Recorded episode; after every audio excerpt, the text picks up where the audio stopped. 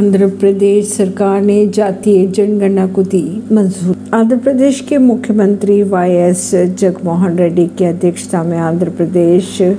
cabinet ने जाति आधारित जनगणना कराने का महत्वपूर्ण फैसला लिया है बात करें अगर बिहार सरकार की तो बिहार सरकार के जाति सर्वेक्षण डेटा जारी करने के एक महीने बाद सचिवालय में आयोजित एक बैठक में कैबिनेट ने जाति जनगणना करने का फैसला लिया है परवीन सिंह नई दिल्ली से